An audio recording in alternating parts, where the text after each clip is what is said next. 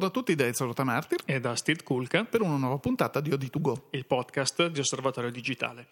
Questa settimana, mh, mm, permettimi Steve di fare una brevissima eh, prolusione.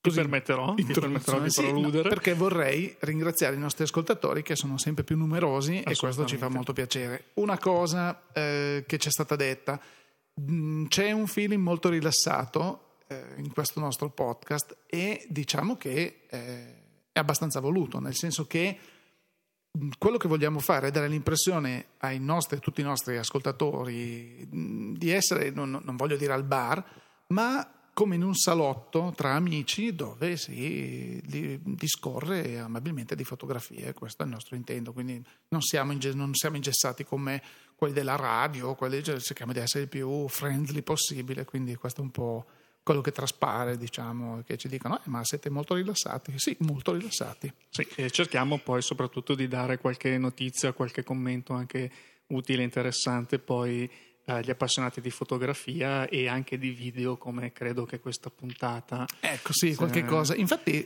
mi sembra che eh, soprattutto per gli amici canonisti mh, mm, che usano la 5D per eh, i nuovi videografi, questi nuovi registi. Mh, mm, che utilizzano il DSLR, ci siano delle novità.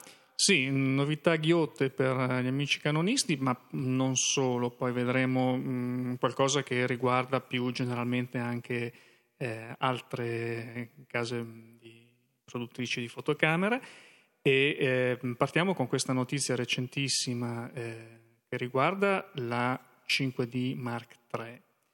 Voi sapete che è una reflex con eh, capacità video.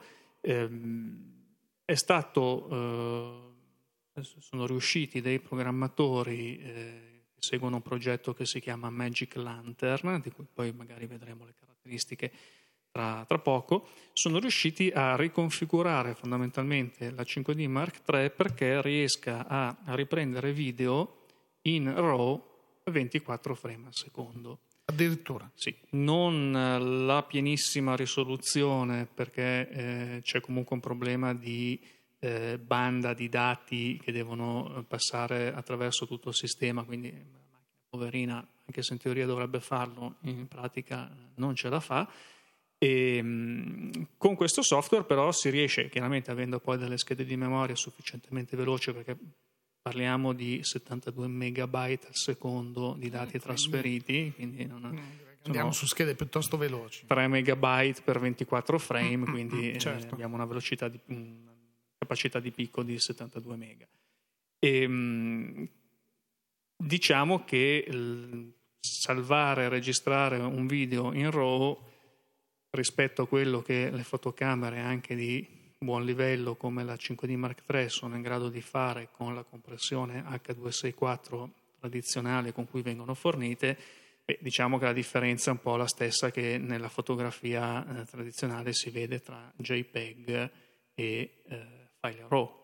Anche di questo si tratta, quindi una eh, gamma dinamica senz'altro maggiore, maggiori dettagli, minori artifici di compressione, perché fondamentalmente il RAW non introduce alcuna compressione. Quindi una, un risultato senz'altro molto molto interessante per chi vuole fare video a certi livelli. È apprezzabile, la qualità video è apprezzabile immediatamente, secondo te, oppure eh, si nota in post-produzione?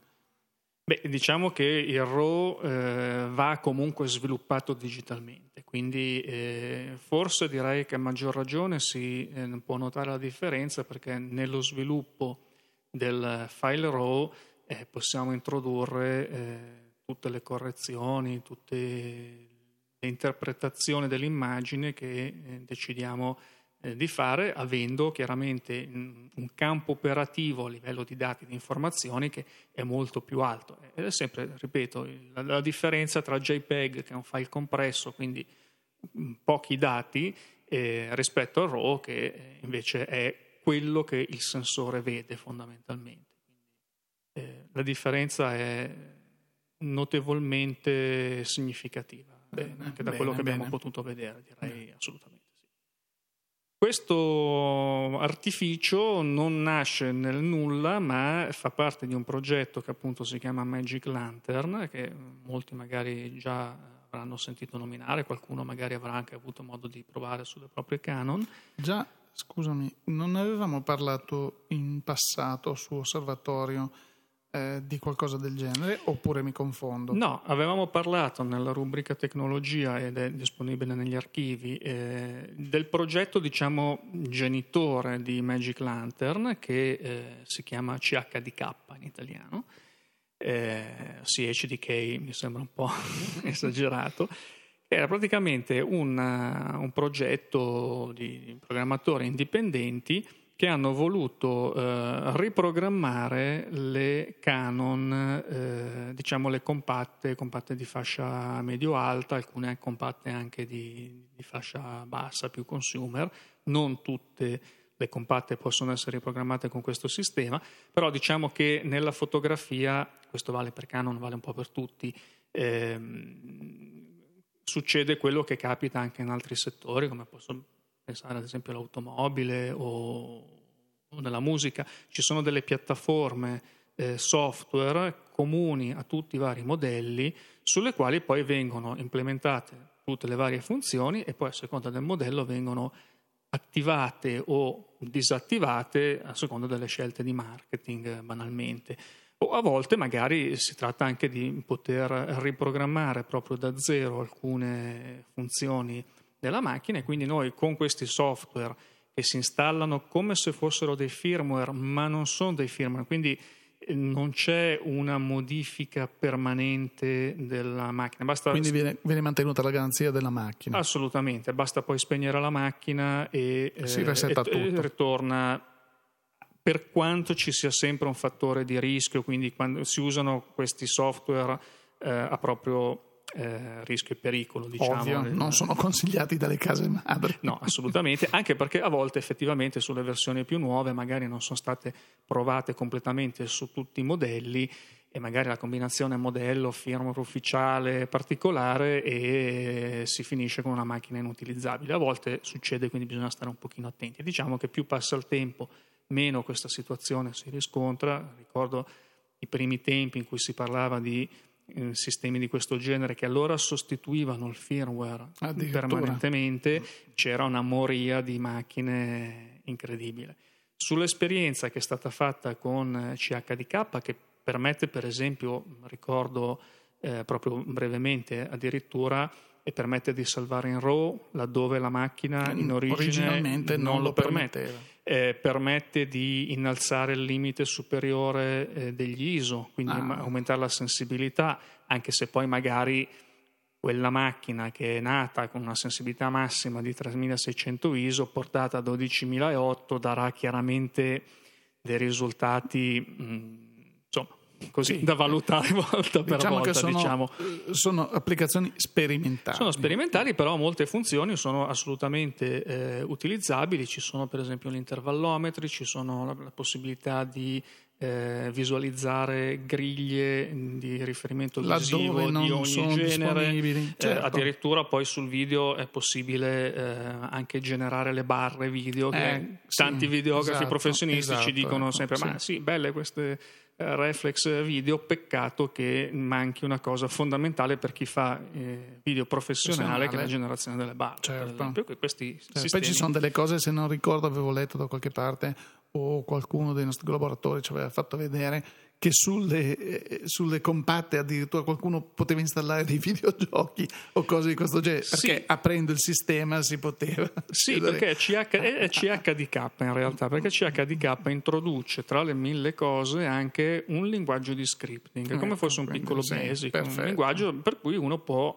Sbizzarri, scrivere qualunque sì. programma mm. il videogioco semplice chiaramente era una proof of concept era una, una, prova concettuale di quello che si può fare, però nessuno impedisce di utilizzare questi linguaggi di scripting per programmare qualcosa di effettivamente di eh, utile. utile. Sulla base dell'esperienza di eh, CHDK poi è nato il progetto Magic Lantern che riguarda sempre il mondo canon ma le reflex, quindi mh, con altre funzionalità con per esempio eh, apprezzatissimi sono gli strumenti che aiutano a ehm, capire dove è precisamente la messa a fuoco sull'immagine. Ah, molto importante. Quindi molto voi importante. vedete sul display eh, illuminati o eh, lampeggianti i punti effettivamente molto di importante. messa Certo. a fuoco. Ci sono per esempio la possibilità di, tornando al video, di modificare il bitrate, eh, la possibilità anche di ehm, intervenire sui parametri audio. Mm, funzioni sono veramente tantissime. Mm, chi volesse eh, conoscere qualcosa, approfondire l'argomento o provare questi software, beh, su CHDK c'è senz'altro punto di partenza è l'articolo sul Osservatorio Digitale, per quanto sia un articolo uscito qualche anno fa, quindi chiaro che poi la situazione si è evoluta nel frattempo. Il sito di CHDK è chdk.wikia.com mentre il sito di Magic Lantern è www.magiclantern.fm. Questo per chi mm. volesse andare a vedere. a vedere. E questo Magic Lantern è, dicevamo è disponibile solo per gli amici canonisti, tutti gli altri a casa? No, eh, diciamo che eh, Canon ha aperto un po' eh, la, strada. la, strada. ci sono degli altri progetti eh, in corso, sono magari non così maturi come CHDK, eh, però si stanno portando avanti con una certa vivacità. Eh, il primo mh, progetto eh, riguarda i, gli amici di Nikon, perché non, non, non potremmo avere eh, una cosa che Canon ha e Nikon no, eh, nikonhacker.com mm. è il, il, nome rassicurante. Il nome no? rassicurante, assolutamente. È un progetto che riguarda eh, alcune reflex di Canon, come la 3100 la 3002, la D5100, di Nikon, pardon, di Nikon mm. e la D7000. E, um, è un progetto ancora, ripeto, nelle sue Prime fasi. fasi. iniziali. Al momento, però, per esempio, permette, adesso qualcuno poi eh, ci aspetterà sotto l'ufficio con una mazza chiodata, permette per esempio di eh, utilizzare delle batterie non ufficiali, Ai, l'abbiamo detto, e eh, eliminare la restrizione il limite dei 30 minuti di video che sì, eh, voi sapete che c'è ormai mm, mm, comune su tutte le, le fotocamere, tante videocamere non professionali, è semplicemente un limite derivante dalla licenza MPEG che viene utilizzata dai produttori di fotocamere per gli algoritmi eh, che servono per il certo. video. Esattamente. Quindi mh, nel professionale questo limite non c'è, le licenze sono più costose, quindi i prodotti sono più costosi. Questi programmi permettono di eliminare questo, questa limitazione per chi avesse bisogno di, di girare. girare. una sequenza unica lunga più di 30 minuti. Mamma mia è comunque abbastanza eh, raro. Mm, passiamo invece a eh, Panasonic, mm. che è un'altra marca interessata da progetti di questo tipo, specialmente mh, mm, parliamo di eh, fotocamere e modelli delle serie GHX e GFX. Qui il progetto si chiama P-Tool e il sito è eh, www.gh1-hack.info quindi, anche questo molto rassicurante. Molto rassicurante anche questo e eh, anche qui la possibilità di modificare il bitrate eh, delle, delle, macchine, altri parametri di codifica video, portare il limite ISO a 12008 e eliminare il vincolo dei 30 minuti di, di video. Quindi sono diciamo, fondamentalmente eh, le funzionalità dedicate a chi gira. Ecco, video. se mi permetti giusto due parole, mi sembra che così mi sembra giusto sottolineare eh, la natura di questo tipo di intervento, io la, se proprio dovessi, la consiglierei solo a quegli utilizzatori eh, capaci, evoluti, che sanno quello che fanno e che hanno quindi questo tipo di necessità. Non lo consiglierei a colui il quale si è comprato la GH1 tre giorni fa e dice ah, quasi quasi mi installo un so e magari fa qualche pasticcio che poi porta ad avere una invalidazione della, della, della garanzia con dei costi per portare la macchina a, a, al centro di assistenza che dice molto bene, adesso ti resettiamo la macchina. allora, il consiglio sono interventi che da fare, se proprio si vuole, da parte di coloro i quali sanno quello che stanno facendo. E solo dopo aver letto attentamente tutta la documentazione che Allegata, trovate su questi siti. ovviamente. Perché, ripeto, ci può essere, eh, possono essere software che eh, possono essere caricati solamente a partire da determinate versioni del Release di firmware, firmware. originale Certo, su certi certo. modelli, quindi bisogna stare un pochino attenti. Quindi leggere senz'altro la documentazione, avere magari la possibilità, se non si è degli smanettoni esperti, la possibilità di avere comunque il riferimento di un amico, un conoscente che possa dare eh, una mano, un consiglio e eh, vedere chiaramente se le funzionalità introdotte da questi sistemi possono essere effettivamente utili, se no può essere un, giusto per eh, tenere sott'occhio perché sono, tutti, sono certo. tutti progetti in, in fase di continuo sviluppo Ovviamente, ovviamente. molto interessanti. Quindi siamo partiti dai 24, mega, 24 frame eh, in RAW delle 5D Mark III e abbiamo toccato, come vedete, un mondo molto più ampio. Ampio. Assolutamente, assolutamente. Andando ancora più in là, io andrei a toccare il mondo del medio formato, che tanto ne parliamo quasi sempre. e, e ne parleremo, eh, ne, ne- ne parliamo volentieri perché finalmente Hasselblad ha cominciato a distribuire i primi modelli di H5D, la top di gamma, la macchina così del, del nuovo sistema, eh, presentata allo scorso Fotochina, ma mai giunta sul mercato. Eh, inizialmente era così detto da, da Hasselblad stessa, doveva essere fine gennaio il momento dell'introduzione di questo tipo di macchine. Mm, Evidentemente c'è stato un fine tuning anche lì delle, delle- delle- caratteristiche prima del, del rilascio finale. Le macchine, mh, a voce proprio de- della, eh, di Hasselblad, della, persona che- de- de- della struttura che si occupa di Hasselblad in Italia, eh, ci è stato detto che in questi giorni eh, sono state proprio mh, distribuite e spedite, eh, spediti i primi esemplari di H5D 40 e 50.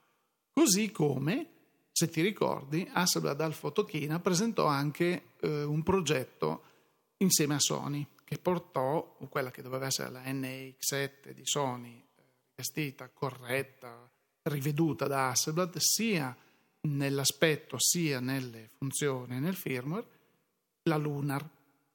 Anche la Lunar eh, è proprio notizia di questi giorni, i primi esemplari sono stati spediti, quindi ecco, per quanto riguarda il mondo Hasselblad direi che ci sono queste, queste novità e ci sembrava giusto. qualcuno Assolutamente, che- perché il mondo del medio formato è un mondo che comunque attira anche molti- molta curiosità da parte di chi non lo conosce e molto interesse invece da parte di chi lo conosce per motivi anche abbastanza evidenti. Come diciamo spesso, poi avremo modo di approfondire anche Sì, anche perché la argomento. promessa di, di, di Hasselblad è quella di farci avere quanto prima una versione definitiva di H5D da provare. Beh, noi siamo sempre stati amici del medio formato perché dall'inizio di Osservatorio Digitale, quando provavamo la H3, H3D, da 39 megapixel, che era una macchina allora super potente, inavvicinabile dal punto di vista anche economico per i più, non che queste siano a buon mercato, però eh, abbiamo sempre seguito l'evoluzione de- de- del, del sistema H di Hasselblad, quindi in un numero futuro di eh, osservatori avremo anche la prova di, di questa macchina. Direi che ci sono buoni motivi per eh, andare a prendere le proprie macchine fotografiche e scattare a più non posso. Dove andiamo a Come mettere se bastasse. Come se non Mm. bastasse. Dove andiamo a mettere però tutte queste fotografie che scattiamo? Negli hard disk, Mm, eh, su Facebook, mm, ma anche no. diciamo che ci sono dei sistemi di eh, archiviazione e al tempo stesso di pubblicazione eh, che si sono evoluti nel tempo perché proprio l'altro giorno aggiornando il mio, il mio profilo mi diceva che ero iscritto dal 2005 e dico come il 2005 dal 2005 che sono iscritto a Flickr quando era una, una cosa così, erano ancora in Canada allora, erano dei, dei- dei canadesi che si erano lanciati in questo, in questa, questo servizio dove mh, gratuitamente oppure con l'esborso di, di pochi soldini potevi avere un account mh, che ti permetteva di caricare le tue foto e così organizzarle. Era una cosa molto primitiva nel 2005. Oggi invece è successo qualcosa di importante. Sono, prima di tutto sono diventati una società cosiddetta public, quindi sono, diventati, sì, sono stati sono quotati, poi da Yahoo, da Yahoo e trasferiti negli Stati Uniti e, e sono sempre in evoluzione. E Ci sono delle novità. Sì, l'ultima evoluzione è stata proprio quella di mettere gratuitamente a disposizione di tutti gli utenti, vecchi e nuovi, un terabyte di spazio, quindi sono mille gigabyte. Ecco. Eh, che Le direi, foto dei bimbi e della moglie. E direi, delle... È vero che oggi un terabyte è la dimensione di un hard disk esterno che si può trovare a 120-130 euro, mm, quindi io ricordo quando si lavorava con hard disk scasi da 2 mega e costavano 2 milioni e mezzo di lire, che allora erano stipendi, esatto, grassi esatto, stipendi. Esatto. Sì, e... oggi un terabyte, la, il prezzo medio di quelli portatili esterni USB, USB 3 sono intorno ai 90 euro. Assolutamente. Quindi, Quindi eh, diciamo che come sempre eh, è stato con Flickr, mh, prima di poter pensare, oh che bello, adesso ho un posto dove fare backup di tutte le mie fotografie. Eh, ricordiamoci che Flickr accetta solamente alcuni formati che sono JPEG, TIFF, PNG, eh, BMP, eh, RAW. non animato, niente RAW ai noi. Avrebbe potuto essere una... molto comodo, molto, molto comodo. comodo. però insomma diciamo che quantomeno tutte le fotografie che si fanno in vacanza o in giro, JPEG, tranquilli, non sapete dove tenerle, non, non, eh, se anche non le volete far vedere agli amici, perché poi Flickr non è che ti impone di rendere pubbliche Pubblico le foto tutto, che, tu, sì. che tu carichi, le puoi organizzare per album, per, per set, per varie, varie, cose. E poi diciamo le foto più belle eh, possono essere anche eh, fatte vedere e fatte vedere ai photo editor di Getty Images, sì. i quali, se ritengono opportuno, possono eh, proporre una vendita su licenza come fotografia stock, quindi direi che molto male non fa. Male certo. non fa, se non altro magari uno non diventa ricco, ma è, se non no, è un professionista buona, diventa anche un, è un una, bel, vetrina una, vetrina a livello internazionale, perché comunque allora il fatto di non poter fare backup penso sia una cosa anche giusta, esula completamente da quello che era ed è lo spirito di Flickr, una vetrina dove eh, condividere con amici e con conoscenti le proprie fotografie. Questa funzione di eh, Get Images mi sembra sia una joint venture che hanno fatto con Getty sì. qualche tempo fa. Perché no? Se eh, uno crede di avere delle buone foto, o meglio ancora le ha, e ci sono dei professionisti che valutano che le, le, le sue foto siano valide, c'è un'opportunità in più, stiamo parlando sempre non di professionisti che hanno anche altri canali, Certamente. ma uh, un amatore evoluto, o anche un pro, un semi-pro, qualcuno che dica ho delle belle foto e ha la possibilità di così vedersela mettere sul mercato magari da un player come Get Images che non è esattamente l'ultimo in questo tipo di, di, attività. Vedremo adesso che cosa faranno altri servizi simili o eh, servizi comunque di storage di spazio disco online, cloud, chiamiamoli come vogliamo, che magari non sono esattamente sovrapponibili a Flickr perché non riguardano solamente le immagini, ma permettono di archiviare anche altre cose, ma eh, che sono stati comunque negli anni mh, potenziati anche per poter fare da vetrina di immagini. Certo. E quindi adesso anche questi concorrenti o simili concorrenti si troveranno a dover affrontare la questione di spazio così importante come terabyte effettivamente. Un terabyte è una, è, è una dimensione. È, è, notevole. Io ricordo, e poi chiudiamo la parentesi Flickr, eh, che esistono poi due piani pagamento su abbonamento per eh, gli utenti, uno da 50 dollari all'anno che permette di utilizzare il servizio senza pubblicità, eh, chiaramente certo. qualcuno deve pagare, quindi Qualche anche cosa, il servizio ovvio. gratuito è pagato dalla pubblicità. E poi invece chi volesse passare da un terabyte a due terabyte sul proprio account, ehm, c'è un'altra opzione a 500 dollari l'anno eh, che raddoppia direi con 2 terabyte anche i fotografi compulsivi hanno sì, direi assolutamente spazio, spazio per tutto spazio che direi che noi invece non abbiamo credo abbiamo, abbiamo, esaurito anche per questa settimana con il nostro podcast.